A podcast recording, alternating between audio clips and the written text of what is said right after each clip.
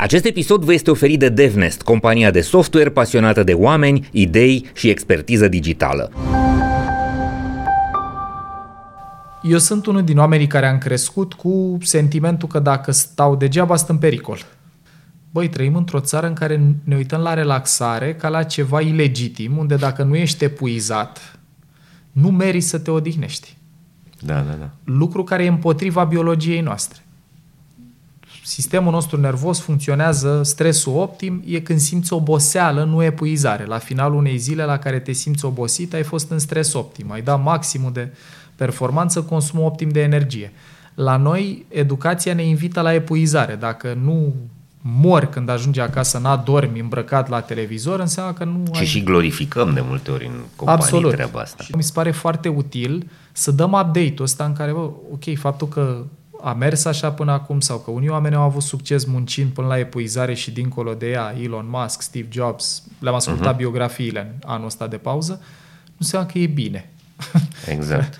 Și la persoana exact. întâi pot să spun asta că am putut să fac diferența asta în capul meu între a avea succes după parametrii sociali, să fie uh-huh. pe locul întâi podcastul, să nu știu ce, versus starea mea de bine. Starea mea de bine și succesul nu sunt în același spațiu frecvent. Sunt câteodată momente când uh-huh. merge și treaba și mă și simt bine, dar de multe ori e mult prea mult focus pe să meargă treaba și prea puțin pe să mă simt bine și să supraviețuiesc Da, clar. propriei Cu încărcări. siguranță trebuie să redefinim succesul și să căutăm și alte modele, dincolo de cele clasice și faimoase. Mie anul ăsta ce mi-a dat cel mai mult, de e particular situației mele de viață, e că mi-a dat spațiu să metabolizez niște emoții pe care le-am evitat toată viața. În speță, eu am fugit cât am putut de tare de neputință. Mi se părea cea mai îngrozitoare emoție pe care poate un om să o trăiască e să simtă neputincios, care are legătură cu istoricul meu de viață. Și cum s-a tradus asta în felul în care operam, e că trăgeam de mine dincolo de orice limită pe care mi-ar fi comunicat-o propriu corp sau mă impresionau filmele cu supereroi. Îmi dădeau lacrimile la momentele de sacrificiu când eroul providențial vine și să chinuie și salvează și astea, Batman, Iron Man, scenele de final. Am înțeles, a- conștientizarea a început în 2022 când am avut cumva revelația asta că eu toată viața am confundat iubirea cu aprecierea. Uh-huh. Că pentru că n-am avut neapărat un sentiment că sunt iubibil indiferent ce fac, dar am avut unul că sunt apreciat când performez. Da. În capul meu, ca în capul oricărui copil de altfel, dacă trăiești asta când ești mic, apare o substituire, o înlocuire. Când a murit bunica mea, din partea mamei, eu nu m-am dus la mormântare că aveam curs.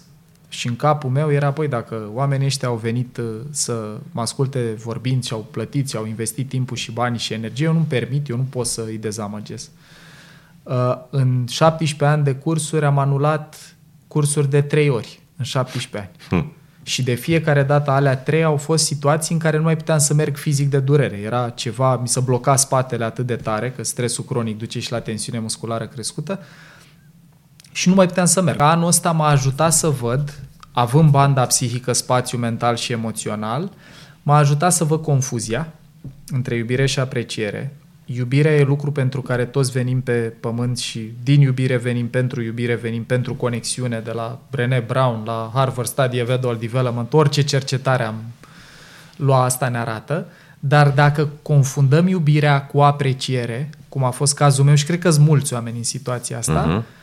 poți să tragi de tine până în pânzele albe și dincolo de ele ca să obții ceva ce e în biologia oricărui mamifer să caute. Strategia e nasoală. Și anul ăsta m-a ajutat să-mi dau seama că trăgeam de mine dincolo de ce era omenește posibil și pentru că trăiam cu narativul ăsta de salvator. Eu trebuie să salvez, mă responsabilizam instant cu nevoile celor din jurul meu. Așa că poate că cea mai mare transformare, poate, nu, nu știu dacă asta ar fi, dar așa la feeling, e că eu am putut să fac tranziția de la furie la neputință și la tristețe. A fost un an cu foarte multă tristețe anul trecut.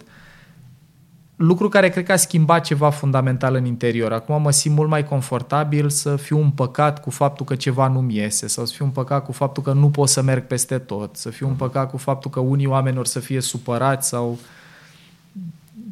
habar n-am, o să nu să aprecieze ceva, ceea ce înainte era ceva de care fugeam ca dracu de tămâie. Era inconștient, pentru mine lipsa de apreciere, lipsa de aprobare însemna lipsă de iubire și dacă nu ești iubit, de ce trăiești?